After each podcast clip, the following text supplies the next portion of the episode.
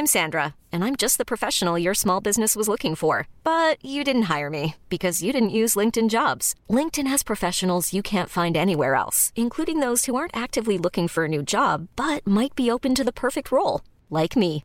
In a given month, over 70% of LinkedIn users don't visit other leading job sites. So if you're not looking on LinkedIn, you'll miss out on great candidates like Sandra. Start hiring professionals like a professional. Post your free job on linkedin.com/achieve today.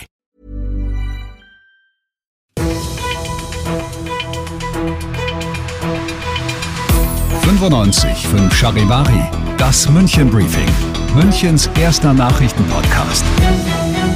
Ich bin Ludwig Haas. Servus, schön, dass du auch zum Start in diese neue Woche mit hier bei mir im Podcast dabei bist. In fünf Minuten gebe ich dir jetzt einen Überblick darüber, was in und um München heute alles so los war. Morgen beginnt hier in München ja die internationale Automobilausstellung IAA und wie zu erwarten war, haben Aktivistengruppierungen schon heute verschiedene Aktionen in der Stadt durchgeführt. Am Morgen waren Aktivisten von Greenpeace am See direkt vor dem Haupteingang des Messegeländes unterwegs. Sie hatten da verschiedene Autokarosserieteile im Wasser versenkt, um darauf aufmerksam zu machen, dass die Automobilindustrie den Klimaschutz versenke. Eine weitere Aktion wenig später lief dann am Georg-Brauchlering ab. Auf der Brücke direkt vor dem BMW-Museum seilten sich Aktivisten der Gruppe Extinction Rebellion von der Brücke ab. Einer war für dich vor Ort, unser Charivari München-Reporter Oliver Luxemburger. Im letzten Jahr gab es ja schon ähnliche Aktionen und diesmal war es angekündigt und genehmigt. Olli, kannst du uns nochmal beschreiben, was da genau passiert ist und lief das denn heute dann jetzt geregelter ab? Ja, das ist richtig, wobei man sagen muss, äh, abgeseilt haben sie sich nicht wirklich. Es waren zwei Aktivisten, die sich unten mittels eines Seils an die Brücke hingehängt haben. Sie baumelten dann über der Fahrbahn. Unten durch sind äh, Autos und Lastwagen gefahren und haben immer doch relativ oft protestartig gehupt und auch geschimpft, weil es natürlich zu erheblichen Stauungen kam. Insgesamt ist die Aktion schon sehr geordnet abgelaufen, weil man wusste ja vorher, dass sie stattfinden wird. Sie war ja genehmigt. Das bedeutet, die Polizei hat also auf Tempo 30 reduziert. Hat wirklich gut geklappt, weil man es eben vorher wusste.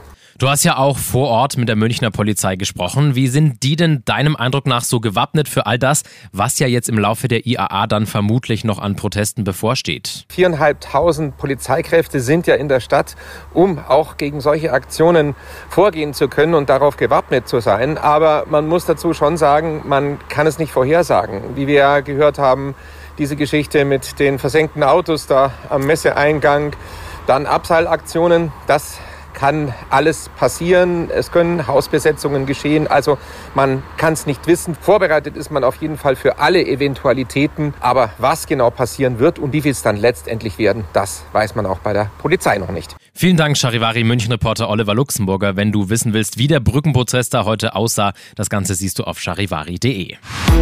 Ein Münchner Zahnarzt, der musste sich heute in Nürnberg vor Gericht verantworten. Der Grund? Betrug im richtig großen Stil. Charivari-Reporter Alex Eisenreich. Mehr als drei Millionen Euro Schaden soll der angeklagte Münchner Zahnarzt angerichtet haben. Er soll jahrelang Behandlungen abgerechnet haben. Problem nur, er hat diese niemals durchgeführt.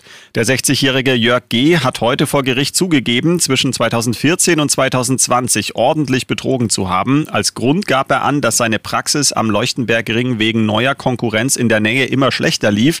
Eine Insolvenz wäre ihm unangenehm gewesen. Die Krankenkasse kam ihm aber irgendwann auf die Schliche. Auf den Zahnarzt warten wohl mehrere Jahre Haft. Auch seine Zulassung dürfte er verlieren.